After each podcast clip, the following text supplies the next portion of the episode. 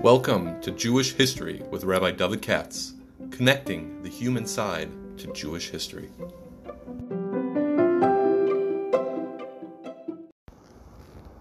For sponsorship opportunities or to support this podcast, please visit our donate page at www.support.rabbidavidkatz.com. The uh, tonight we're talking about, as I said before, Poland and Central Europe blood libel in early modern times.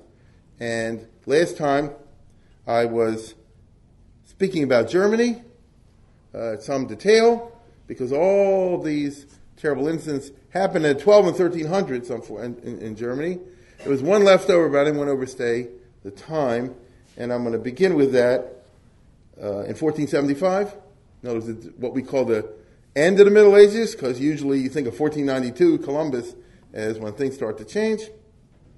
But until then, and in some places even after that, as we'll see, the medieval spirit continues, unfortunately, particularly with regard to the Jews. And uh, one of the most famous, notorious cases, it takes place in Trent, the Simon of Trent case, uh, which is uh, Trento, which is um, today in Italy, but historically always part of Austria. If you know the map, I don't have it in front of me, Austria and Italy kind of join each other, and there's a little V of German people that stick into Austria, Bolzano and those places, which today has been conquered by Italy, but it's, it's Germans. But it's German and Italian. And in the 1400s, that was not a good combination for Jews, because both of them were in a particularly vicious anti-Semitic uh, mode. Italian Jewry is what we're looking at, therefore, and uh, it's a unique kind of Jewish community. Uh, those of you who were with me in Italy will remember we talked about at great length. You know what I mean? There's Ashkenazic Jews, there's Sephardic Jews, there's Russian Jews, and so on and so forth. And there's something called Italian Jews, have their own parsha, and the Jews in the middle of the Middle Ages were kicked out of almost all of Italy, and then they're allowed back little by little in towns of northern Italy, here and there, and then another place, and other places, strictly on the basis of being money lenders and pawnbrokers to provide credit to the poor, always according to a municipal con, uh, contract called condotta. So basically, you talk about the age of the Medici and people like that. The rich people invest their money in, in big money projects. Why not? And yet, at the same time, life cannot go on without credit for the poor. Would you agree with that statement? Nobody can, farmers, uh, small merchants, you know, uh, uh, shop owners, craftsmen, people like that. Uh, you can't make it from payday to payday very often, especially in the 15th century, but even today. And there's all kind of situations in which somebody has to borrow money. And if it doesn't happen, you'll have a revolution of some kind or another. Right? There's a lot more poor people out there than the rich. And so the danger is always there that the, uh, you know, the, the, what should I say, the pressure cooker will blow up. And yet, you won't find wealthy Italians who want to get involved in penny ante loans and things of that nature. So what do you do? The answer is the Jews. You bring in a few Jews, two, three, four. They set up under a highly regulated system, a small bank, as you call it, I don't know even what you, a, a loan society, uh, very highly regulated, as I say before. There's a whole machlokas in the Catholic Church whether Catholics are allowed to charge interest or not, and then there's another machlokas whether Jews are allowed to uh, charge Catholic interest. But interestingly, from the purely Catholic religious legal point of view, they end up with the consensus that Jews are allowed to charge Christians' interest. Isn't that interesting? And so uh, they'll tell, they'll invite a couple of Jews, not too many, God forbid, a couple of Jews into the town. And what they'll say is like this: you can't go into the uh, real estate business, you can't go into the fur trade, but, but you can be, as I just said before, in the small loan business. Okay, and uh, it's not expected to make a lot of money on that, but a Jew is always desperate to make a living under any circumstances, and the result is that you have here and there and there and there uh, Jews forming small communities all throughout central and northern Italy. Uh, I doubt if anybody here is from Italian Jewish ancestry, but if you are, then, then that's where you come from. Now, it's an essential role in the economy, and the establishment is fine with it. The rich people want it, and the bishops and the uh, big machers of the Catholic Church want it, because the archbishop and the high makamaks they're wealthy and they do big loans and business investments like millionaires would do anyway. So they're glad that the Jews are handling the, the dirty stuff. But the friars are not happy with that. The, the, the, local monks, the Franciscans, the Dominicans, people like this, who, generally speaking, um, the best of them spend their lives among the poor. That's bad from our point of view because if they're spending lives among the poor, it really bothers them that the people in their flock live less well off than the local Jews. Because I told you, the key theory of the Catholic Church, ever since St. Augustine, is that Jews can survive but not thrive. And so if there are Jews living in a Catholic community, you don't kill them. However, I repeat, you don't kill them or, or physically harm them, but they should be poorer than others, and they should be living in less good conditions than others. And why is this guy who is very thrifty and has, you know, really counted his uh, ducats like uh, Shylock? Okay, remember Shakespeare called Shylock from this group. He says, you know, why should he assemble the money to one day can buy a big house and, and, and employ Christian servants? It really bothers them very much. And, uh, you know, you always quote, Lo that you're not supposed to have the younger, the inferior child, uh, you know, versus the superior child, that the inferior child, which is Judaism, uh, synagogue, should come before ecclesia, before the church. So, as a result, you have a very toxic situation, and especially in the 1400s, out of the ranks of these friars came a whole bunch of anti Semitic Billy Grahams. They were fantastic orators of the time. Uh, they were motivated by concern for the poor and by resentment of the Jews. They were unfortunately brilliant speakers, and there was a routine. Uh, they come to a town, uh, big or small, could be Florence, could be big, small. They'd uh, get a big following and he start giving a bunch of, uh, uh, what shall I say, musser schmoozers, and the rich would be there, and they say, you are violating the laws of Jesus, and you're allowing the Jews to control the town and own everything and whatever. And uh, the rich will be scared and they say yes and tell us what to do to repent. And they say, get rid of the Jews. Um, don't kill them. I didn't say that, but throw them out of town. Uh, make them uh, call in all their loans and you know liquidate it and replace it with a Christian system of uh, what they call Monte de Pietà, a Keren Kayemet, so to speak, uh, of, Chesed, which means that let it be a Christian small loan um, system in which it's nonprofit, you understand? And the idea is you supply the poor with the credit that they need, and that the interest that they pay will be used only to maintain the system, and so on and so forth, and get rid of the Jews. Now, they tried this many times. 90 out of 100 times or more, it failed because you didn't have the profit motive and they didn't run it right. And the question is, which, which of the balabatim of the middle class are going to run it and uh, who's in charge of uh, watching the cookie jar and all that. So the result is that there was this constant tension in Italy throughout all the time between those who are setting up these Monte di Pietas, as they call them, and the uh, friars would come in there. And as I say, they were brilliant speakers. When these guys show up, it is toxic for the local Jews. I mean, that's the, the, the, the, angel of death. And that's what it was. And there's a whole bunch of them, right? uh, that are famous, uh, uh, John de Capistrano. There's a, there's a whole whole group of these guys that walked up and down through Italy. Sometimes they went as far as Poland, even, and they were brilliant orators, and the public adored them. And from a purely Catholic view, you can understand why they would. They were tribunes of the poor, at least that's how they portrayed themselves. And the bottom line is, get rid of the Jews. And in the best case situation, in the best case situation, everything will be liquidated. Um, what shall I say? In an orderly fashion. The Jews will pull their money back They'll give back all the pledges. They'll leave town, and so on and so forth. In worst case situation, they kill the Jews right there. Know. And so, like I say, it was a toxic situation, and that's exactly what happened in Trent. In uh, one of one of the most famous of these uh, orators of the friars was, uh, you know, San Bernardino, Saint Bernardine. Okay, don't ever go to San Bernardino. Uh, Bernardino Feltre uh, very famous, uh, is a saint in the Catholic Church over here, and um, he was a ter- fiery orator. And in 1575, I'll read you an official uh, account, um, and that is that in his Lenten sermons in 1475, Lenten is before Pesach, before Easter. And so imagine in March or whatever, this guy comes in and starts giving a whole bunch of drushes. He endeavored to incite the people against the Jews but instead provoked displeasure among the part of the Christians. Meaning, the well to do people said, You're just causing trouble, get out of here, ASAP. He predicted, You'll see the next Jewish Passover, a ritual murder will occur. Okay? Well, that's all you need. That's like, that's like giving an invitation, isn't it? Okay? Uh, that's like in the South saying, I can predict for sure that in two months will be a lynching. That itself causes the lynching. You see? And so the result is, in accordance with this prediction, a child named Simon was 28 months old. Okay? So it's innocent. Disappeared on March 23, 1475, which is a few days before Pesach.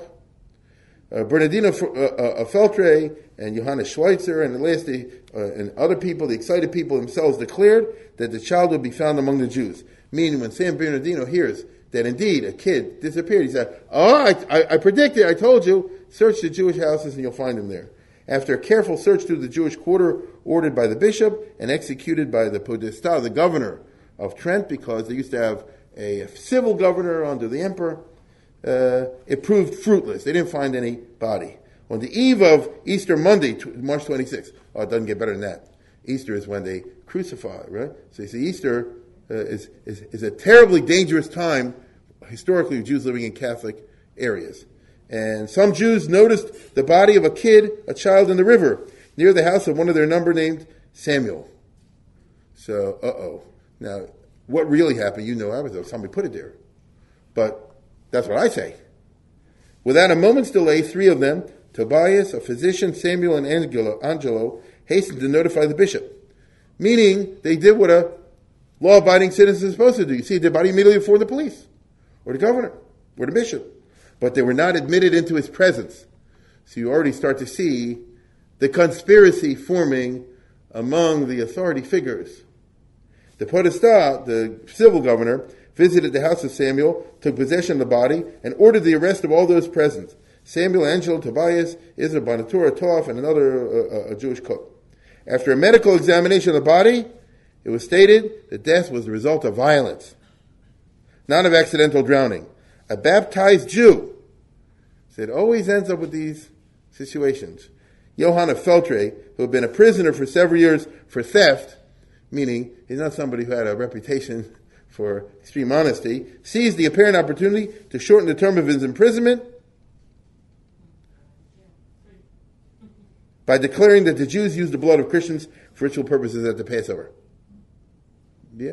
So the nature of this from a lawyer's point of view, and we have attorneys here tonight, uh, stinks to high heaven. On the strength of this allegation, all the members of the Jewish community, women and children included, were arrested. The proceedings began, them, began against them two days later, March 28th. The accused pleaded not guilty and denounced two men, Johannes Schweitzer, who had uh, access to the flowing river by Samuel's house and for a long time had been an enemy of the Jews. And said, he said this anti-Semite did it. And the German tailor named Enscheline. Johannes Schweitzer and his wife were arrested, but they proved an alibi as regards 23 March, but only an alibi for the daytime. They were finally liberated from prison in a miraculous manner meaning the guards let them go. Then began days and nights of torture for the Jews. Now recall, torture was part of the legal system. The whole trick is not to get indicted by the legal system. Once you get indicted by the legal system, you, you will confess. In which numerous methods of compelling confession were tried. For a long time, the sufferers remained steadfast and faithful, but after weeks of torture, now think about that. Weeks of torture, it weakened their will, they confessed in the exact words dictated by their clerical tormentors and assassins. So if you read what they confessed to, it'll blow your mind. But if you know how they got the confession, it won't. These abominable practices caused the Duke and others to intercede and stop the proceedings. Meaning, if you're using hot pincers on people, if you're boiling them in oil, uh, this is carrying matters too far. But the persecutions were resumed on the 5th of June and were maintained until one Jew, Moses, 80 years old, after terrible tortures and persistent denials, likewise confessed. By the end of June, eight of the wealthiest Jews, after receiving baptism, were put to death. After receiving baptism, some burned and the rest beheaded. Now you understand, burning is if you don't convert, and beheading, that's the quick way, is if you do convert. So it's, a, it's, it's terrible. Um, but the cruelty of the proceedings had aroused general indignation, meaning the word had gotten out of how this trial is proceeding. The Pope, Sixtus VI, alarmed for the reputation of the church, commanded the bishop, Hinderbach, to suspend proceedings on August the 3rd. So what I'm trying to show you over here is you really have a movie. It's not a fun movie, but it's, it's, it's a story. And the question is, what will prevail? System of basic justice or the desire to just get rid of the Jews and move on? Until the arrival of a papal commissary, Bishop Giambattista of Ventimiglia, meaning the Pope sent a special envoy from Rome who jointly with the Bishop of Trent would conduct the investigation. So like today you say like this, bring in the feds. you know? You don't like the local judge? Bring in the feds. The papal agent had been fully instructed beforehand. After making investigation, he denied. He denied the martyrdom of the child Simon and disputed the occurrence of a miracle at the grave. See, but the problem is, the court had already executed his verdict. They already tortured everybody, and they executed a bunch of them. There were some Jews left, but they already killed a bunch. So if really it turns out there was a miscarriage of justice, uh, you're going to want to punish the local officials. Do you want to punish the local officials in 1470? Then you're treading on dangerous ground. The Pope had already anticipated this denial in an encyclical, meaning a papal bull, which he issued in October of 1475. The commissioner uncovered what he called tissue of lies. So you understand? It's not the 20th century, but, and he was a Catholic, and by the way, he did not like the Jews, but that's not the question over here. The question is whether they did it. At least that's what you're supposed to look at from the point of view of justice. Not question whether you like them or not. Did they do it? And he says a tissue of lies, but when he demanded the immediate release of the Jews, he was denounced by the bishop and assailed by the mob, being compelled to withdraw to Roveredo. So you understand what's going on over here? They, they, are going to rush the, the papal um, legate. It's, it's kind of a unique case where the Catholics want to do him because why did you bring in a federal guy to check the lynching out? What would you do that for? You see?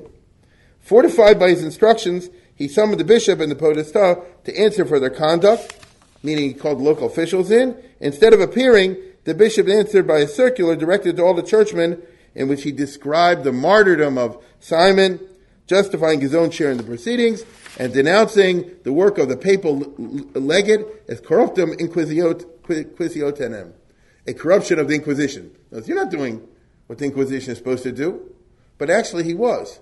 So isn't this interesting? You use the word Inquisition, and you think of the Spanish Inquisition, which burned everybody, of course, which is true. But the Inquisition is a basic um, institution of the Catholic Church, which is something along the lines of an FBI, meaning they actually carried out investigations. Uh, when we were in Rome, there's a headquarters even today of the, the sacred office, they call it, of the Inquisition, and people say, oh my, you know, what it is. The Inquisition has a lot of jobs. Uh, in Spain, they did what they did. In Portugal, that's true. But in Rome and in Italy, they had other, one of the things they do is look for corrupt officials, um, mistrials, and things like that. The papal commissary was, emissary, I'm sorry, was uh, taking Anselm, the actual murderer, prisoner to Rome for trial, and the bishop of uh, Trent and the governor continued their proceedings against the Jews, some of whom they executed in December of, of the year, December, January of the following year. So you see that they're trying to get rid of the evidence, so to speak. If you kill them all, dead men tell no tales. Uh, the bishop reported to Rome that as a result of careful investigations, he found the Jews innocent, that Simon had been killed by Christians with the intention of ruining the Jews. I repeat, this is a Catholic priest, you know, almost a, almost a bishop. And that the bishop, Hinderbach, the, the, the local bishop in Trent, had planned to enrich himself by confiscating the estates of those executed. I repeat, this is not something that's from a Jewish author. The Catholic Church in their investigation said this. The Pope, Sixtus, then appointed a commission of six cardinals to investigate the two proceedings, the head of the commission being an intimate friend of Bernardino Feltre. Mm. The result was a foregone conclusion, especially since the whole Catholic Church would have been involved in the condemnation of the Bishop of Trent. Meaning the Pope, after it's all over and the dead are dead and the money is gone, let it go. Okay? And to be perfectly honest, what did they do in this country when held the lynchings all the time in the, in the South? Uh, did anybody really go to jail for this? You know, the idea was it was wrong, it was this and happened, move on. Okay? Now, um, in the decree of June 20th, 1478, the Pope declared that the proceedings against the Jews were rete recte facto, meaning, words, they, they just dealt with existing facts, and we're not going to discuss it anymore. So this clearly was a case, obviously, a miscarriage of justice. You don't need me to tell you, I don't have to tell you that Jews didn't actually go and torture a little kid to get the blood. But I'm trying to show you that even by the standards of the investigatory procedure of the Roman Catholic Church, when they actually went, went after it, they saw it's a lie. But what do the locals do? They do what we're going to see over and over again in the history of the blood libels, and that is they're going to try to uh, rewrite history. Okay, and how do you do rewrite history? Oh, you uh, let's go to the next picture over here.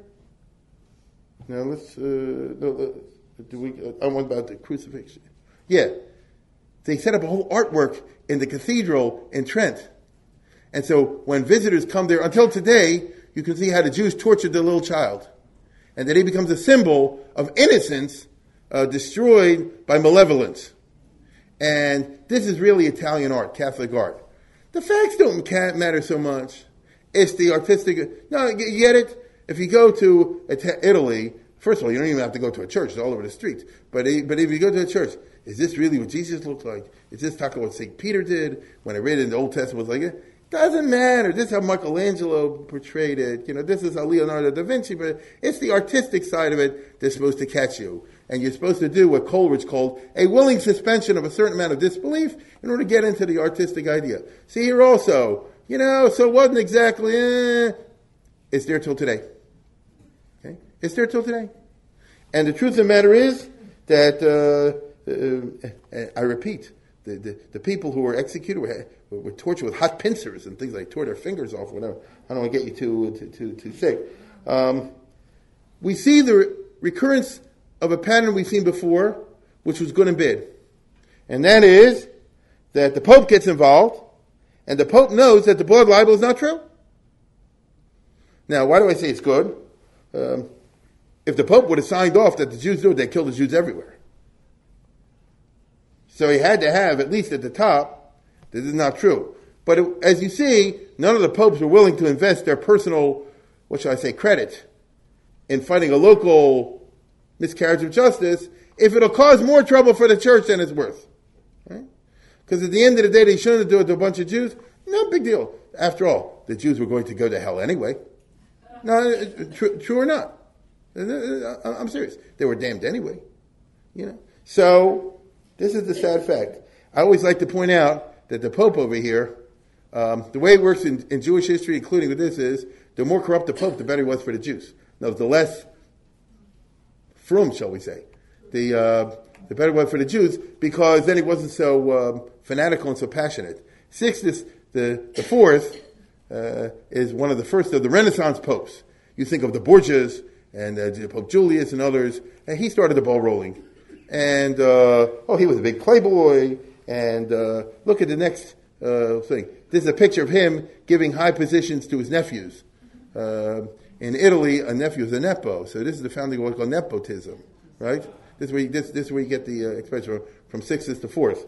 And uh, one of those two, the handsome one, will later on become Pope Julius II.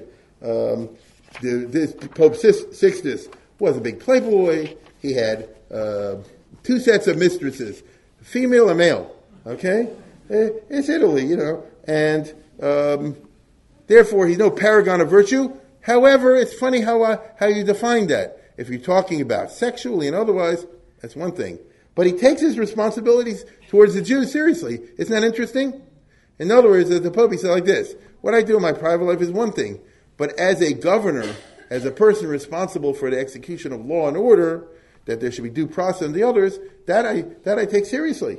And though he does allow the Spanish Inquisition, because he was the Pope at the time that Ferdinand Isabella set up the Inquisition in Spain, uh, within a few years, he denounced them in a famous papal bull for, for, for its barbarism. You hear what I'm saying? The Spanish Inquisition was condemned by the Pope for being too cruel to the Jews, to the Marranos to be more exact. Okay? So it's a funny world. But he didn't really have the power to do anything about it in Spain. In Spain, they said, like, seeing people go to rabbi, we have a heter to the Inquisition, blah, blah, blah. But do we have a heter? That's all I want to hear. Goodbye. And that's how it was. Now, I, I make a big deal out of this Pope simply because um, his uh, nephew, uh, a few years later, becomes the famous Pope Julius. They have a whole movie about him over here. Uh, Julius II, yeah, there you go, who was uh, the Pope.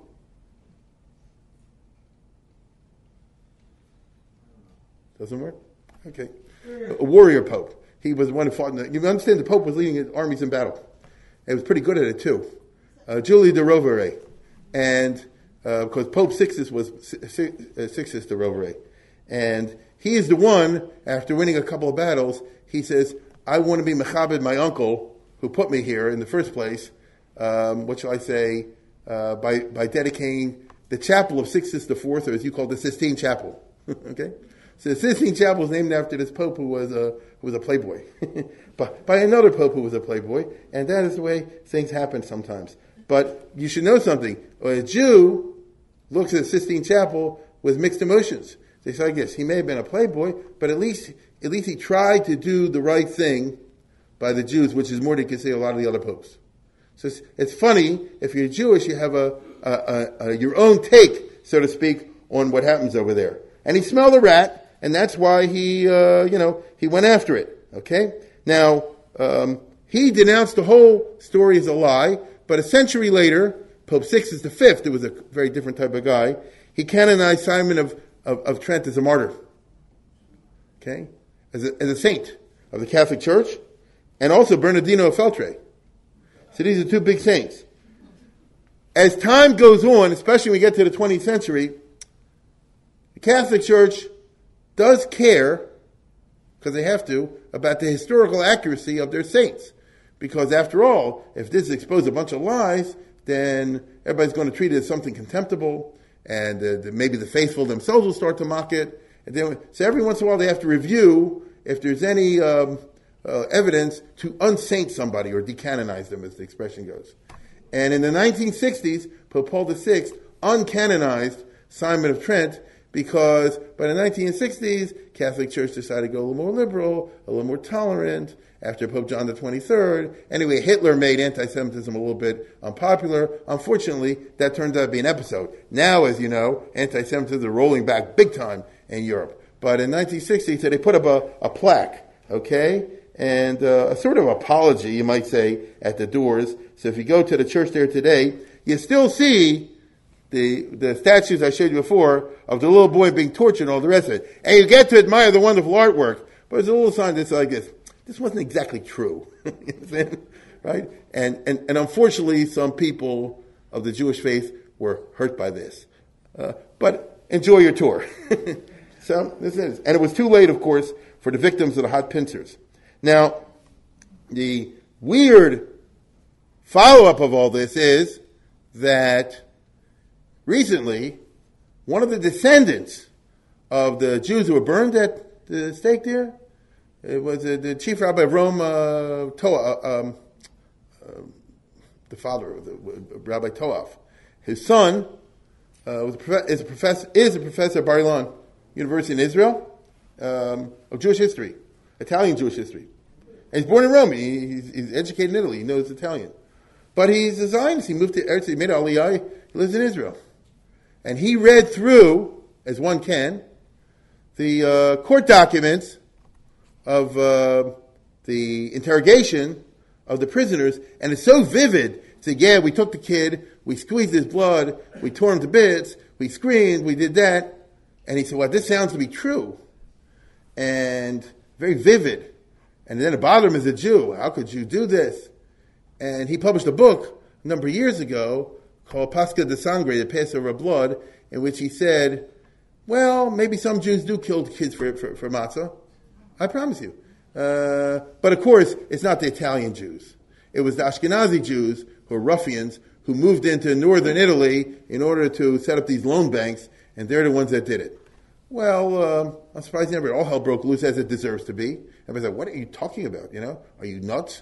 And um, uh, there was a whole brouhaha. I'm not sure exactly why, but Bar Ilan University chose to say like this: You have Lehrfreiheit, you know, academic freedom, and he did not get fired, and he published a little bit of a retraction, like you know, I was, you know, the old line. I was quoted out of context and so forth. Um, but this is outrageous, and that's why many of my colleagues, if you ever say off, they say, well, we, we don't quote him or use his uh, reason because he's obviously nuts and tainted by um, execrable knavery, as as they used to call it over there. Because how could somebody do a thing? And yet he's a guy with a yarmulke. Now, I, I, promise you, that's him. I don't have my, my uh, pointer today. That's him at the bottom. Now, this is going to be funny what I'm about to tell you. A very eminent American academic who's Chinese, Ronnie Posha.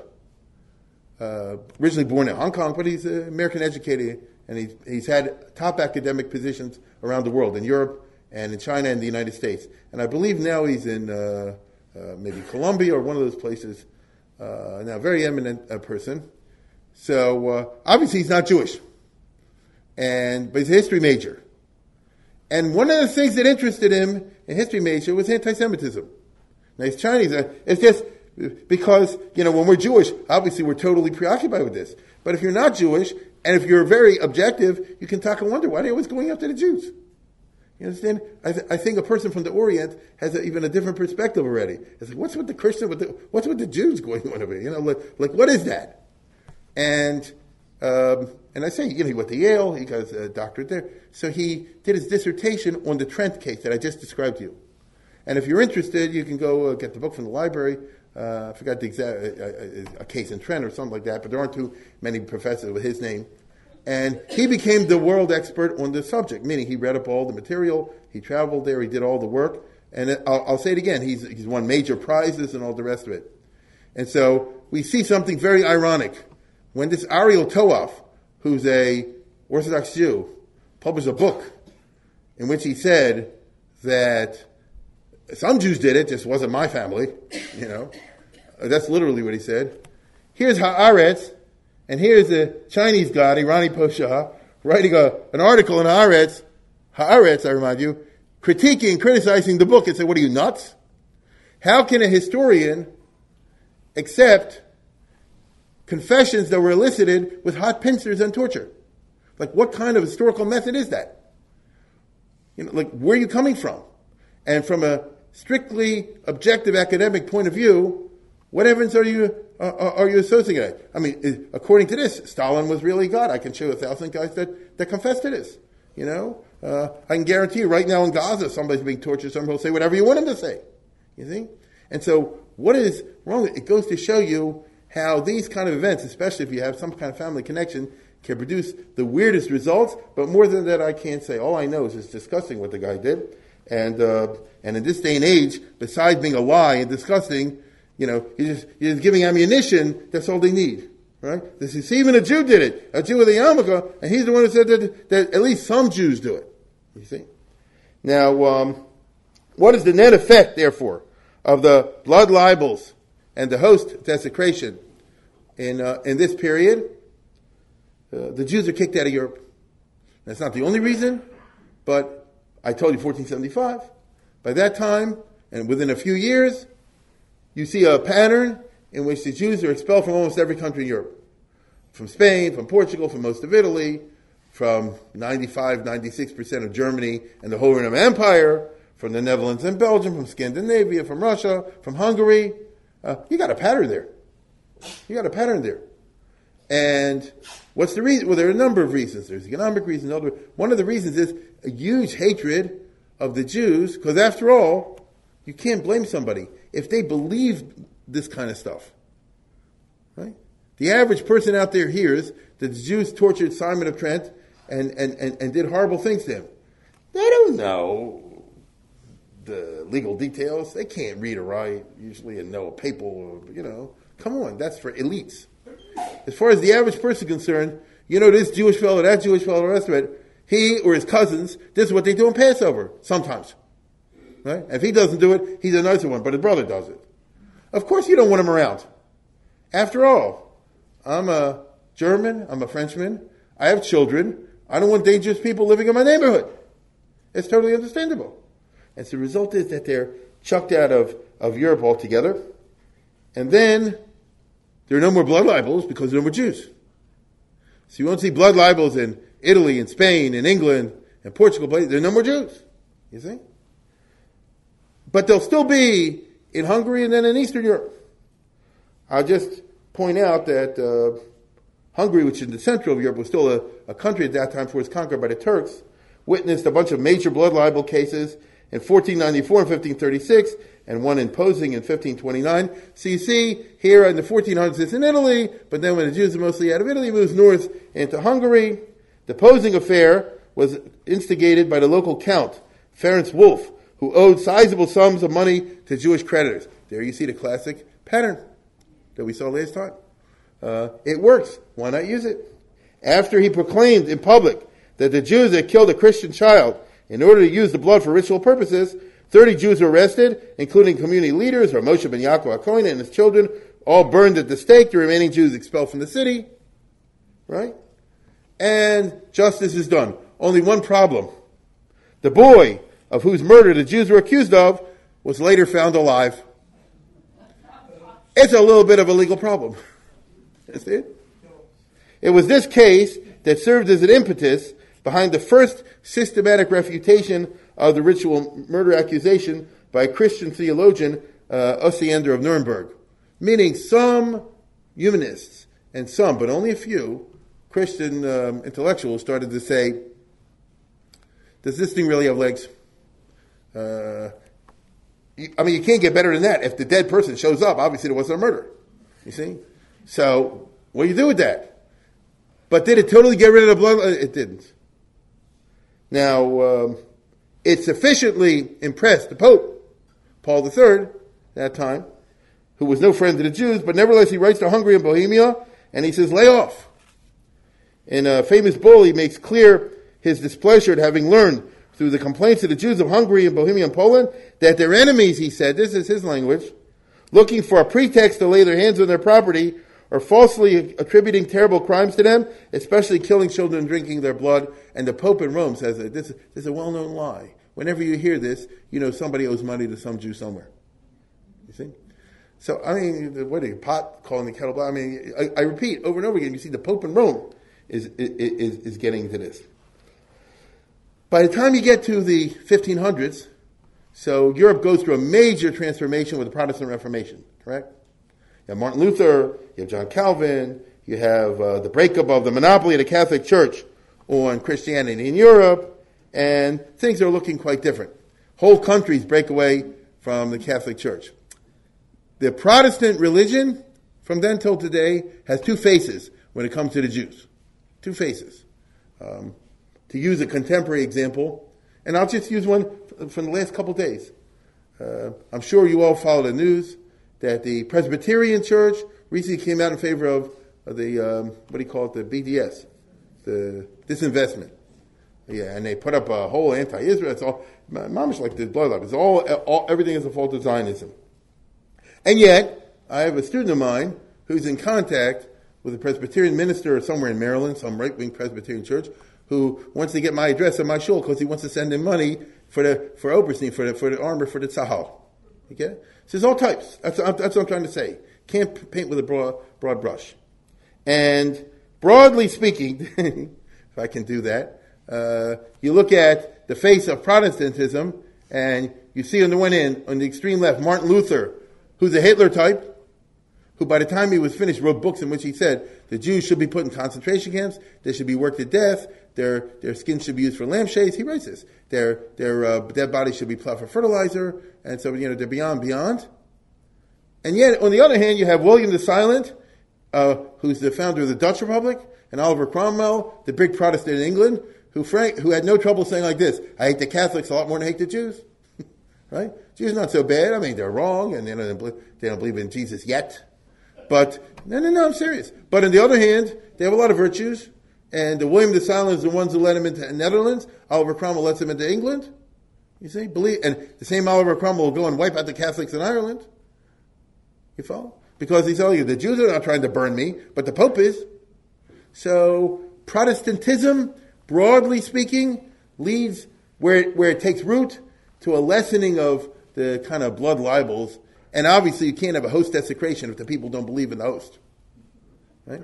Now, some some of the Protestant groups have a kind of a host, like the Episcopalians, the Church of England, and others. There are as big, by the way, there's huge battles theologically among different Christian Protestant denominations over these issues. There are, but overall, it moves towards more rationality. Overall, it moves toward more moderation. Overall, it moves towards uh, idea where there's there's not one Protestant group, there's several, and they've got to get along somehow or other. And especially when you get the more radical types like Oliver Cromwell, they hold not only against the host, they said it's a avodah I mean, he, he says that. According to him, you can't have even uh, a cross in a church. I mean, you know, the, the, the Puritans take it very seriously. And when you end up with this kind of environment, it's much less likely, not totally impossible, much less likely that you're going to end up with somebody accusing a Jew of, of using blood for matzahs and things like that. Um, but most Jews don't end up in the Protestant countries. Most Jews end up in two big countries, or two big empires. Um, if you can see in the map, I don't have the, my pointer, the Ottoman Empire at the lower part, you all see that? And then Poland, Lithuania above there. Everybody see what I'm talking about? On the right hand side of the map? Right.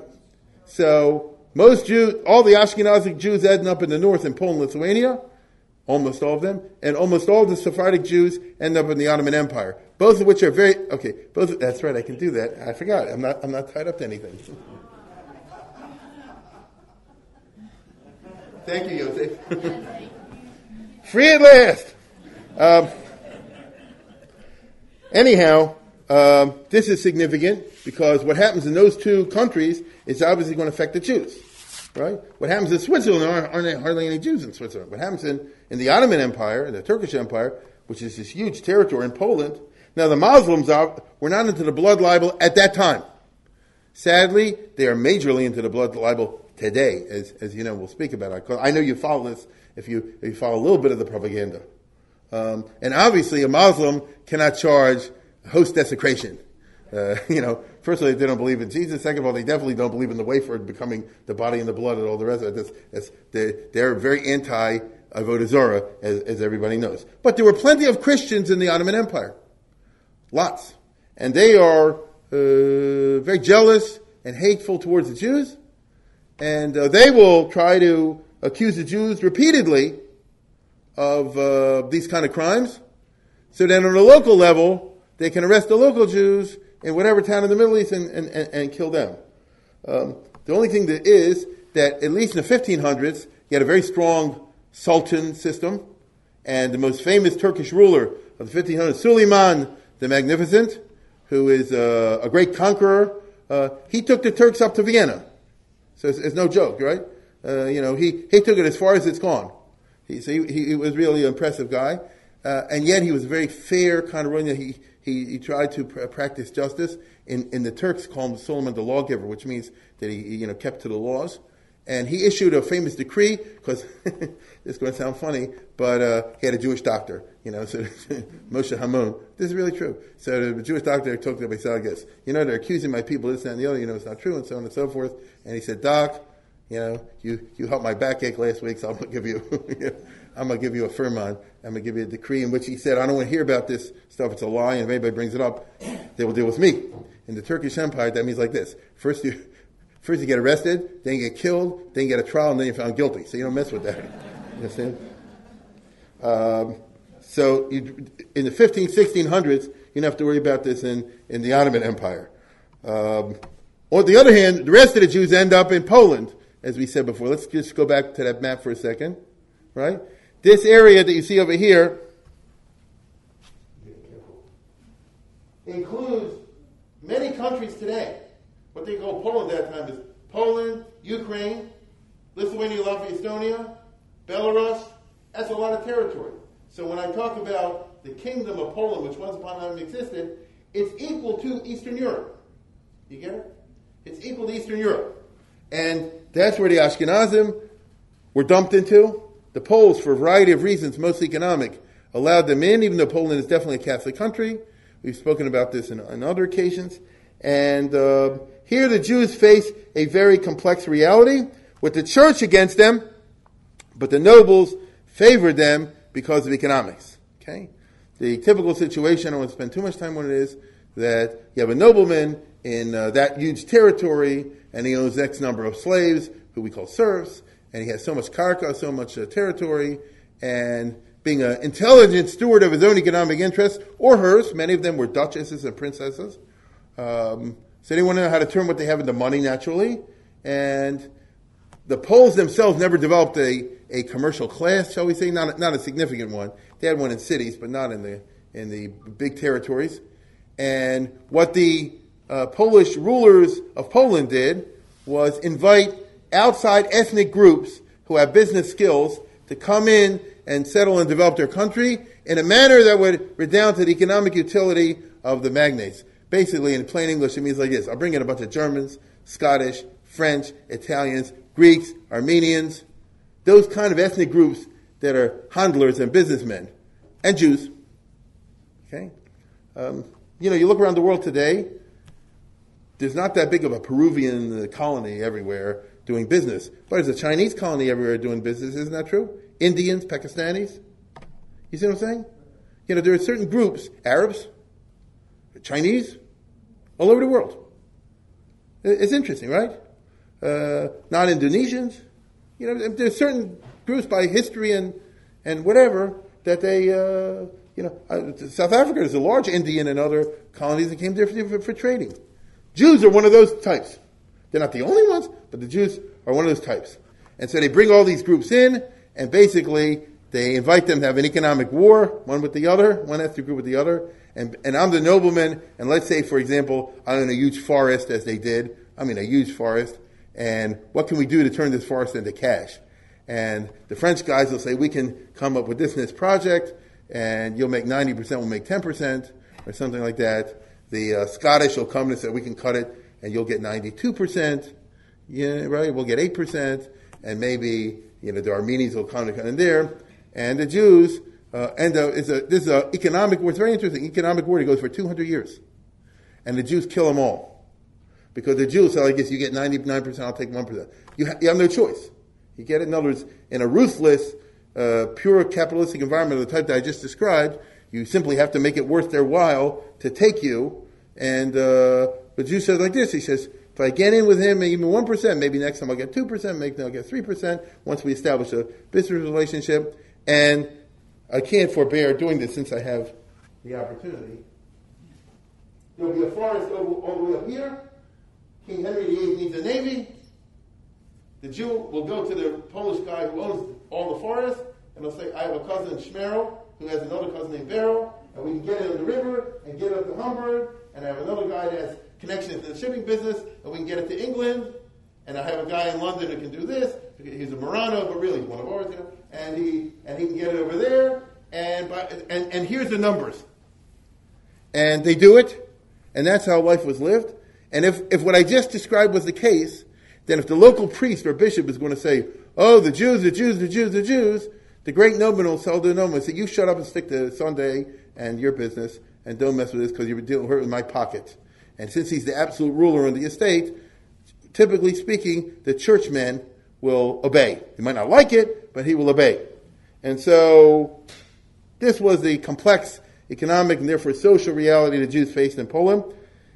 There was a big difference between the area I just described, where most of the country was owned by two or three dozen families, and the cities where nobody owned, and therefore the church was very powerful. If you're a Jew living in a city in Poland, like Lublin, Lemberg, Krakow, you know, Posen, a lot of anti-Semitism is felt very directly. You have pogroms and things like this. All the um, blood libel cases that we'll see about are always taking place in this kind of environment.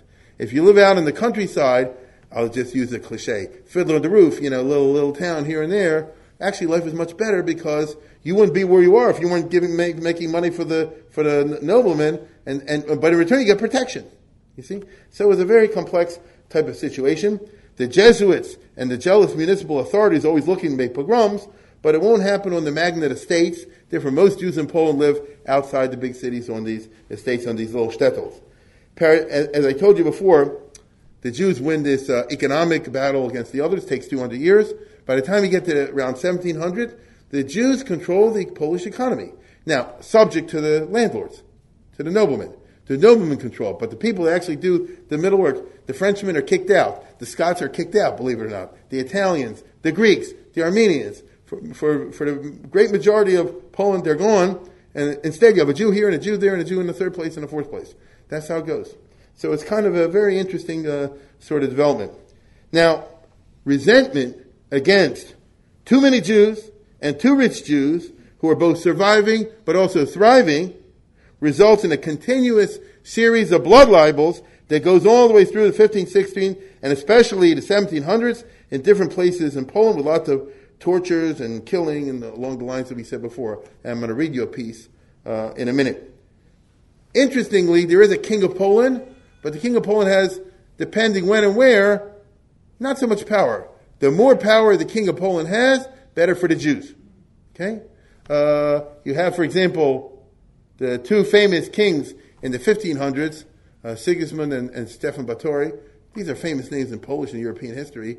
Uh, they were powerful kings. They led the armies and all that, and they insisted on on justice and law and order. And they passed all kind of laws which said like this: you want to bring up a blood libel charge, you have to have four Christian witnesses, three Jewish witnesses. You have to have a, you know, attorney general, um, what do you call it, writ, and you have to run it by a judge, meaning they set a, a high standard of, of justice to discourage some local yokel from just coming up, because they know some stupid local yokel can just say something, and it will lead to devastating results. And I don't want, if I'm a Noma, I don't want any of this in my kingdom. You follow? Uh, these Jews are worth money to me. So leave my dogs and my Jews alone. But, but, but that is how life was lived.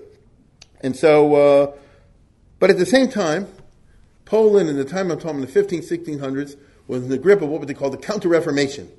I told you before that the Protestants started in 1500s, and they cracked the monopoly of the Catholic Church, which tried to kill them, but unfortunately wasn't successful from the point of view of the Vatican. And they had huge wars to try to win this out, like the Thirty Years' War, which wiped out Germany, and uh, similar wars, and it was even Steven, nobody could win. So it then ended up with a kind of, uh, what should I say, 50-50. For example, the Catholics got uh, Italy and Spain and Portugal, but the Protestants got England and uh, Holland. Uh, the Catholics got Austria, um, and eventually, after a lot of fights, France. It was up and down. Uh, but the Protestants got Scandinavia. You, you, see what I'm saying? You know, it was like tossing. But the Catholics fought hard for each country, and they often won. And one of the places they won was Poland. Because look what a huge territory it was. And so they play for keeps. And Poland that we think of today as an arch Catholic country, which it is, was once upon a time a place with a lot of Protestant nobles and others like that. And the Polish constitution, such as it was, had always said that everybody can have their own personal religious liberty in the Christian uh, framework. And the Catholic Church, therefore, had to use all kind of tricks and shticks, and the Jesuits and the others, to try to undermine the position of the Protestant nobles.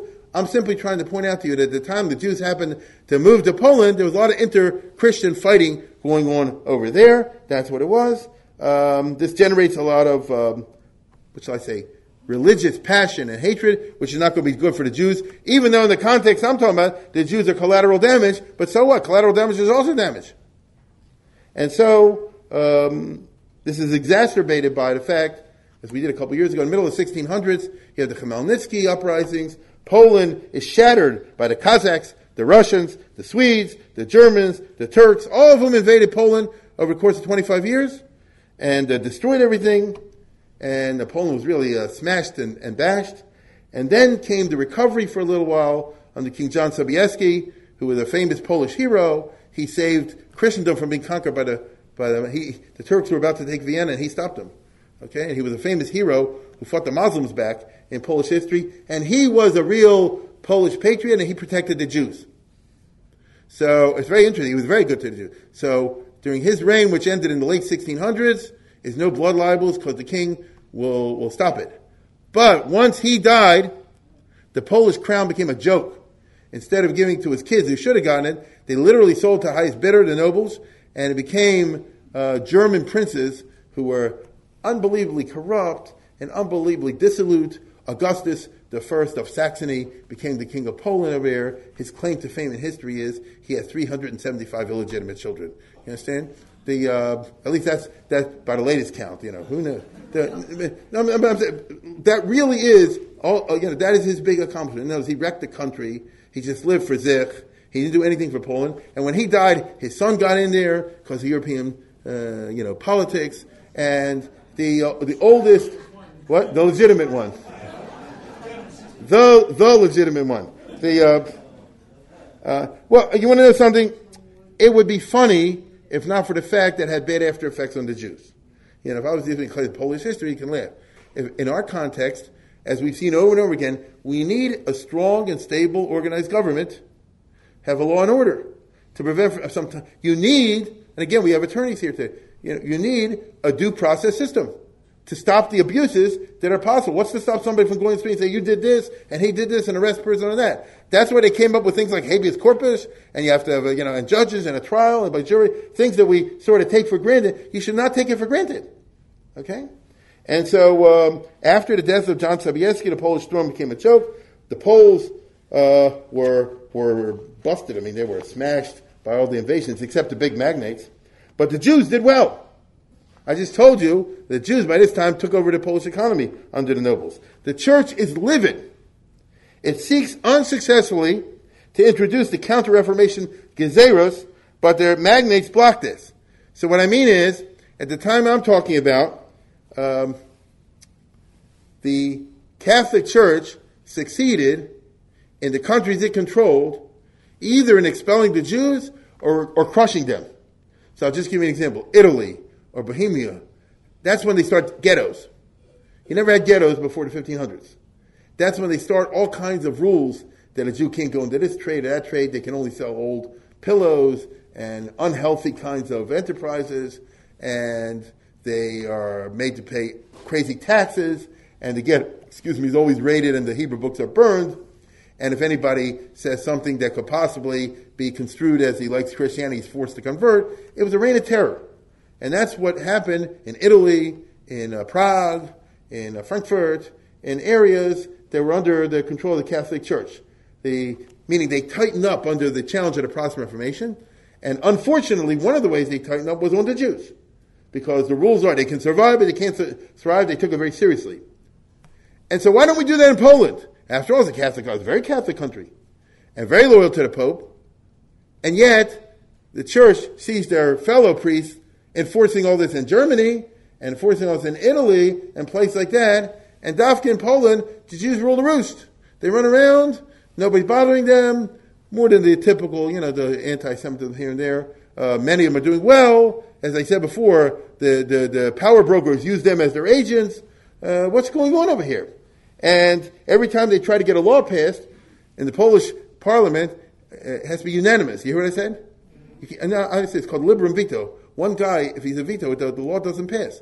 So eh, you're not going to get a law passed against the Jews. And so it's driving them crazy. The dissonance between the Counter Reformation teaching and the prosperous situation of Jews breeds a, a fetid and, and, and, putrid hatred of the Jews. Like they're looking to get them and they can't get them legally. And so, as you know by now, where I'm going with this, if I can't get you legally, then we'll get you through accusations of host desecration and blood libels and religious items. See, may not work all across the country, but it'll work in my community and, get, and kill them all, or something like that. This is the sad fact.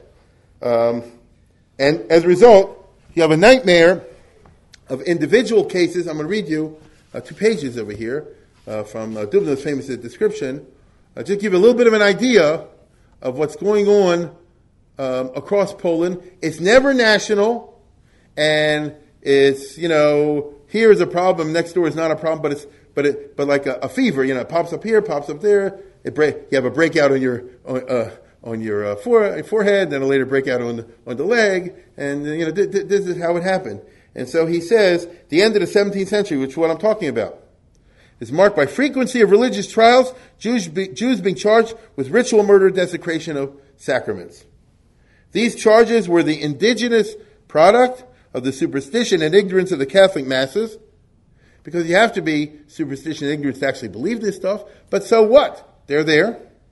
But they were also used for propaganda purposes by the clerical party, the, the priests, which sometimes took a direct hand in arranging the setting of the crime by throwing dead bodies into the yards of Jews and similar contrivances. Well, what happened with Simon and Trent? Right? I mean, who put that body in the river next to the house of the Jew? The Jew didn't do it. You get it? And so, it sounds funny. I mean, I don't mean to be funny. You don't think it'd be funny either. Every time a Jew has to look around in his property. Nobody should throw a body there. That's what you're talking about. It's not like here, so you call the cops and then, yeah. It won't turn out that way. You understand? Um, such propaganda often resulted in the adoption of violent measures by the authorities or the mob against the alleged culprits, leading to the destruction of synagogues, cemeteries, and, and, and, and expulsion of Jews. Cases of ritual murder were tried by the Supreme Court of Poland, what they call the, the Tribunal of Lublin. And owing to the zeal of the astute champions of the church, meaning a number of Catholic priests, became famous for specializing in these kind of trials. It's all a lie, as we know. They frequently ended in the execution of entirely innocent persons. The most important trials of these kinds were in Sandomir and in Posen and in Zlaslav in 1710 36, and it conducted in Inquisition fashion. The Sandomir case, and that's the one I wanted to just uh, take a, a, a, few minutes to talk about. It's very famous. It's even there today. Sandomir is called, called Tuzmir. I don't know if anybody is, uh, the Jews called Tuzmir. It's a, it's a famous Jewish center once upon a time. Tuzmir anyway, uh, was brought about by the action of a Christian woman who threw the body of a dead child, of her dead body of her illegitimate child, into the yard of a Kahal elder named Berek, thus giving the clergy a chance to engineer a ritual murder trial. So again, here you have material for 10 movies, as I always say. Uh, as a local Catholic girl, she got pregnant. She's not married. Uh, I don't know if she killed the kid or the kid died. We'll never know. But she doesn't want to get in trouble. But one way of getting her off of trouble is to throw the baby in the backyard of a Jew, make it a rich Jew, and, the, and let events take their course. By the way, she was probably dumb and stupid, a teenage girl. So the priest told her there was somebody like that. You get it? You know, she, she's not that smart to do it on her own. The case passed through all the courts of law. Now, how'd that happen? it was greatly complicated by the fanatical agitation of the priest Stefan Zuchowski, who was the Joseph Goebbels of that time. He's a very well-known figure in Poland in that period, late 1690s, early 1700s, who brought two additional charges of ritual murder against the whole Jewish community of Sandomir and published on this occasion a book full of hideous calumnies. And this book sold like hotcakes. The case ended in the lower court favorably for the Jews. So there we go again and again. And when you actually go through due process and you ask for, you look for evidence, uh, where's the evidence? You see? Just because the baby was thrown in somebody's yard. Where's the evidence? But Zuchowski succeeded, and by the way, he had a position of um, government attorney, something along the lines of a state prosecutor. He had that position as well. Uh, in bringing a new trial with the application of tortures and the whole, and the whole operation of the Inquisition. So in other words, in a regular justice system, it didn't go anywhere. But if you let me do it my way, I can get the desired results. He finally reached his goal. The Tribunal of Lublin, which was the Supreme Court, as I said before, sentenced the innocent Jewish elder to death the king ordered the expulsion of all the Jews from the city and the conversion of the synagogue into a Catholic chapel. And the Catholic Church p- placed a revolting picture in the local church representing the scene of the ritual murder. I will show you that. Well, there it is. Okay. he, he, he got ahead of me. That's there today.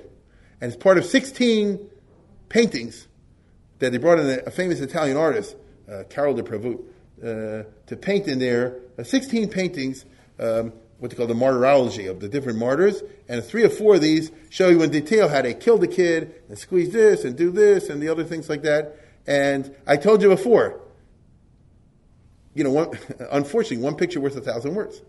And, and, and, and sometimes it's worth a thousand words of disproving it. Okay, because there's a little plaque there today that said this was a mistake. But, you know, people say like this, who are you going to believe, your lying eyes, you know, or, or the picture? And, uh, and it's a problem.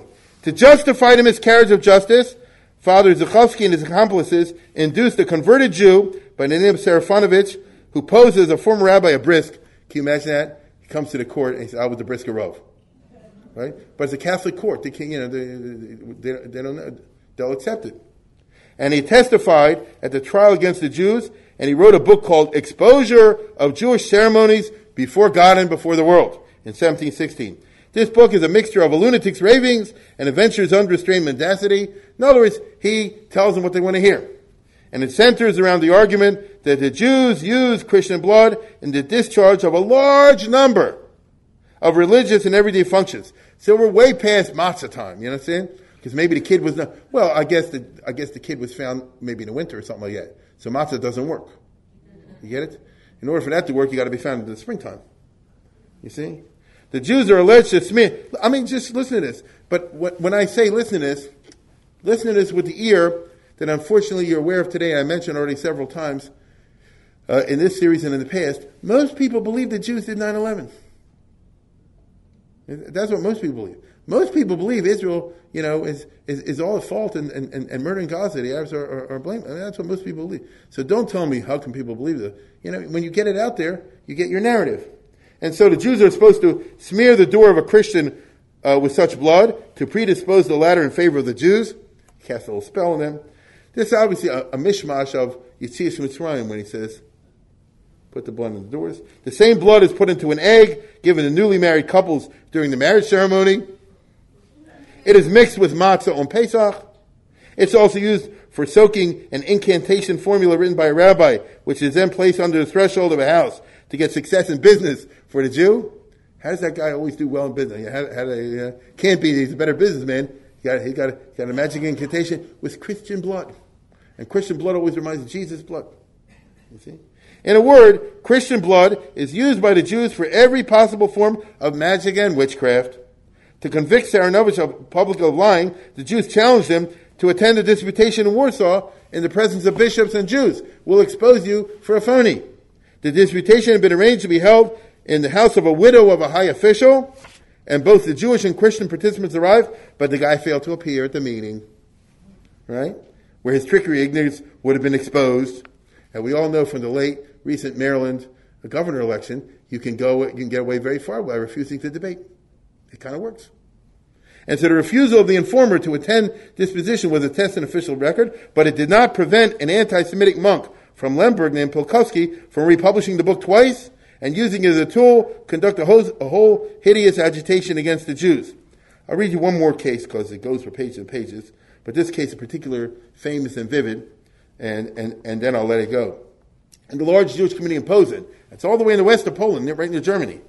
The slanderous accusation of the Jews were a reflection of the inveterate hostility of the local Christian population. I told you, out in the estates, it's the landlord that runs the show, the magnate.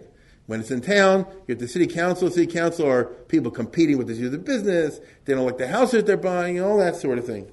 Towards the end of the 17th century, the Carmelite order, that's a bunch of monks, in Posen, contrived a curious lawsuit against the Jews, alleging that following the host desecration in 1399, here it is, 300 years ago, you guys insulted a wafer.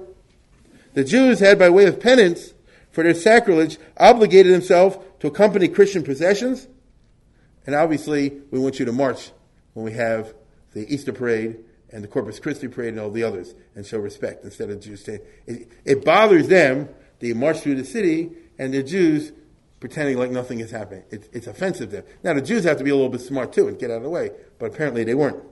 And so the Jews denied the allegation. The case dragged on for years in the courts of law that in 1724, the Jews had to pledge themselves to the Carmelites that they would supply two pails of oil every year to supply the lamp burning in front of the three hosts in the church. And by the way, that was considered a very lenient sentence. But the fanaticism on the church was on the lookout for new victims, and in 1736, it manifested itself in another murder trial. Everything was prearranged in accordance with the rituals of the Christian fanatics. The dead body of the kid was found in the neighborhood of the city. There was a Polish beggar woman who under torture confessed that she sold the, the baby to the elders of the opposing community. Arrests followed. The first victim was the famous Darshan preacher, um, Kalahora. That's very Ashkenazi name. He's from the Marranos that moved to to uh, Poland after 1492, okay, and several other members of the administration. On the eve of his arrest, which was right around this time of the year, right, right around this time of the year, it was uh, Parshas Bilam, you know, Balak. He, he gave us, his, his drasha was, me mona afar Yaakov v'mispras rov Yisrael, Thomas nafshi mos yisharm. He knew if he's going to be accused, like I told him about Turkey, you know, they'll, they'll get killed and then they'll have the trial. And so, like Bilam, he says, I should die the, the death of the righteous. You see? And in Tismi, he said, who can, who, who can count the dust and ashes of those who have been burned and quartered for the faith of Israel? Quartering is a pretty, I'm not going to tell you what quartering is, but it's pretty, it's pretty bad. Um, while being led to jail, he addressed the crowds of Jews who, who accompanied him and said, At the hour of my death, I'm not going to have a minyan. Therefore, I'm going to say Baruch and everybody should answer Amen. Okay, you know, Baruch you understand? He said, "This is it. I'm I'm I'm out of here. I'm I'm, uh, I'm not going to survive this." And so, since he had ten people there when the police came to arrest him, you know, he did like the clap at a minyan afterwards. Baruch at least I got in another Baruch. Okay. The forebodings of the preacher were justified. Neither he or the elders survived the fiendish tortures of the cross examination. While he was tortured, his bones were broken, his body roasted in a fire. He was compelled to hold a lamp to give light to the executioner, covered with wounds and blood, carried to his home where he died in the August, autumn of 1736. Enough. It goes on and on and on.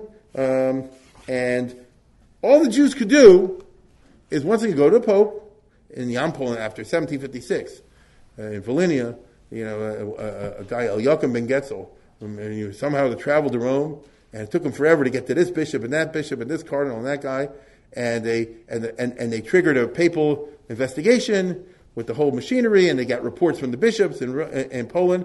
And in 1757, a Cardinal Ganganelli, who later was a pope, issued a report which says the Jews are bad, but they don't do this. And whenever it's done, it's, it, it, it's a sign of robbery and uh, fiendishness and uh, local, uh, what should I say, corruption. The whole thing was, I'm, I'm going to give you a piece of, of, of, a recording from what, what from the trial, what they write over there. Get an idea what a bunch of, of tissue of lies this was. Zuchowski's book, he's the one who writes all this. He says as follows. He reported on the testimonies in 1710 blood libel case in Sandomierz. The shamus said this blatantly lying, meaning we said you, this blood was from the Christian baby, and you use it. He said, no, it's, it's, the shamus was under torture. It's not true. It's not known to me that we use Christian bl- uh, uh blood. Evikomen means Pesach, but we don't use blood for him. So in Polish uh, transcript, they use some Jewish words, but they don't know what they're reading. He says Evikomen means Pesach. And this is the Catholic guy writing that uh, this should be noted. He came up with another falsehood. Because Pesach among the Jews is not the matzah. Pesach is the curls around the ear. It's a payas. You see? Well, you can't fool me. I know what it really says. So, right? I mean, obviously, you know, you understand. Now, wait a minute. He has confusion about payas. He has confusion about Pesach. He has confusion about the meaning of every Evikomen. I'm reading from uh, Professor Magda Teter from Wesleyan University. She's Polish, and she knows uh, all the records inside out. She publishes very recently. Um, you, you and I know what the Afikomen is. And they wonder, what is the Afikomen? Um, he wasn't the only Catholic uh, um, uh, guy ignorant of this. Uh, another contemporary writes that Afikomen is a drink used at Passover. This blood, which, which this venomous nation uses in their drink during Easter, as well as in other needs, is called Afikomen. That's why when you say to a Jew, have you drunk Afikomen this Easter? He runs away scared. No, he runs away scared because he's going to start a blood libel, you idiot. Anyway, uh, some interpret this word, he says, Evikoma means Eve Peccatum, uh, the, sieve, the, the, sin of Eve, Adam and Eve. You see? And the Jews drink this in commemoration of the sin of Eve. Um, it's, it's, it's, it's uh, no, it's not. Not if you're in their hands. And if you're up against this kind of a judge. And I hope you begin to see the horrible tale of telephone in this. You know, I'm talking about the kids play. You, you say it is kids, and by the time it comes to he means something different. The Jews do break. What is afikomen? You take the matzah and you break it. What is the host desecration? You take their wafer and you break it. Right? And what do you do with, the, with, the, with the matzah? You, you eat part of it together with the second cup of red wine. You see the telephone business going on over here? How it gets transmortified by the time. But you can't say, oh, that's silly. It's not silly if it results in, in, in what I'm talking about. Um, as I come to the. Uh, in order to prevent, in order to preserve the rape of the truth of history, Zuchowski, as I just showed you, had a whole bunch of paintings uh, put up over here, which is still there. Not long ago, I saw in the forward an article. No, I, I, I pulled up today because I remembered it by somebody not religious, Gordon Haber, whatever. A personal history of blood libel in Poland, painting in Sandomierz reveals history of anti-Semitism. You never heard of what I just told you before. An American. He talks about he, he he's a Polish major in college. He goes to Poland, look at the churches. They're very interesting from artistic point of view. One of the places he he somebody says, "Oh, uh, you should go to Sandomierz." Uh, when I was staying in Lublin, a historian, one of the many Christian Poles who've dedicated their careers to preserving Jewish history, tells me, "Oh, you should go see a certain painting in Sandomierz." All I could get of him was it was in the cathedral, and I would find it interesting. Okay. Now, really, this guy's not much of a scholar. If you can, you could, you get all this if you cared to on the internet. But that's not here or there.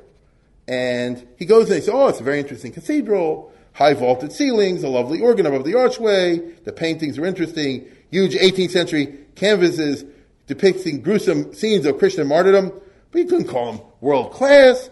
The artist is Karol de Prevot, wasn't much of a painter, and I checked out the organ, this, that, and the other, and then I saw the painting. And I lost my appetite. The setting is the interior of the synagogue. On the left, a Jew holding a scalpel confers with another Jew over the corpse of a child. The body has ritual cuts on its extremities. In the center, three Jews tip a barrel containing another dead child. A Jew with an oversized nose holds up a bowl to collect the blood. The dismembered bodies of children are scattered about the floor, and a dog has a human foot in its mouth.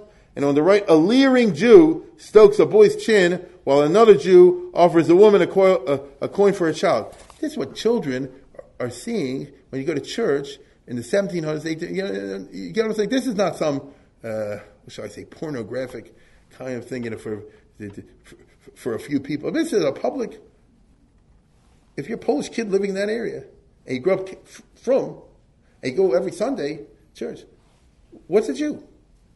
What's a Jew? You see? Today you say, how do you expose children to sort of violence? All the, oh, that's an American liberal. they don't look at it that way. And so the scene was ludicrous. I, I, get the, I got the gist of the Latin inscription, which says, in the year of our Lord, 1698, the infant Margarita and in 1710, Grzegorz Krasnowski had their throats cruelly slit by the Jews of Sandomierz. Scene was ludicrous. Among other things, what's a dog doing in a synagogue? But I was stunned. I was recording the inscription in my notebook. See, he's an American guy. I don't know, it's a student or something like a journalist. And you know, he said, oh, this is interesting. He's recording the inscription in a notebook and someone tapped me on the shoulder, a plump woman in an apron. In Polish, she says, I'm not allowed to do that. You're not allowed to record it. The inscription. Can't do what? That, she said, pointing my notebook. I snorted and turned back to the painting. The woman chugged away and came with a 60 year old guy who was stooped like a shepherd's crook, although he's more genial. His pose is incomprehensible, but he said three times, The mayor of the city says one cannot write here. the Jewish guy said, I'm a writer, don't worry about it. No, I'm sorry, the mayor says, I'm almost finished and so on and so forth. Uh, this is going on today. This, this, well, the story I read you was written a month or two months ago at the most, not even.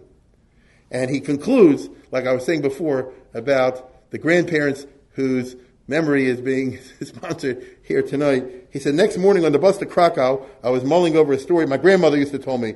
He said she had an uncle who was a house painter in Poland, in Sandomierz. Back in 1915, he heard that a Christian kid disappeared. He left town, never came back, went to America.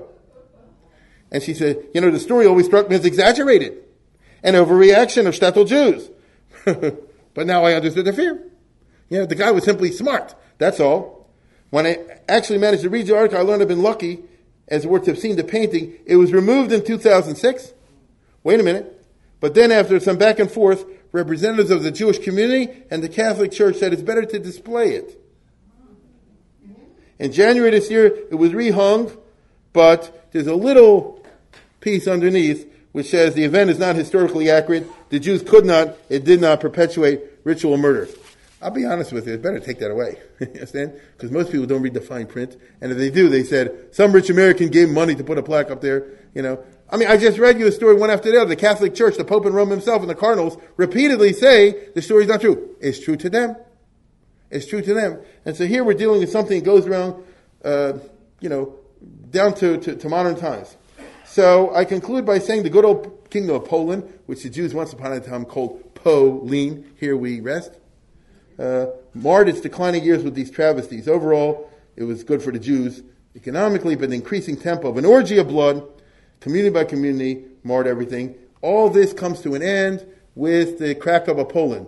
When Catherine the Great, Frederick the Great, and Maria Theresa chop up Poland and remove it off the map, so now the Poles don't have their own power. They're under Austria, they're under Prussia, and under Russia. At least at this stage, that meant that they're under more normal types of regimes, and uh, you can't do these blood libel things anymore. So as long as Poland was Poland, you could get away with it. And, it, and, and even in the last years, when things are supposed to be more modern, that's when they had all these outbreaks. Okay, so really, to uh, to judge this properly, Poland was very dissatisfied with its own situation, and they had reason to be. But instead of saying there's something wrong with us, they took it out on, on, on the Jews. I mean, that, that's what it is. You understand? The, what's wrong in Poland is because the Jews are are, are, are murdering babies, uh, and as we've seen, it never really left the Polish bloodstream. Uh, and that's why you guys are lucky. That, that's why people uh, 100 years ago started moving from Eastern Europe uh, to places like America and England uh, to get take out of there. You know, you, you, can move to the south, you can move to the north, you can move to the west coast, the east coast. Thank God in North America you didn't have any anything along these lines. Um, the people in this country and their kids could not imagine when, when I'm telling you, because it's, just, it's so bizarre, thank God, to the American experience. I hope it, it continues to be this way, and as for the rest, it will be continued. Good night.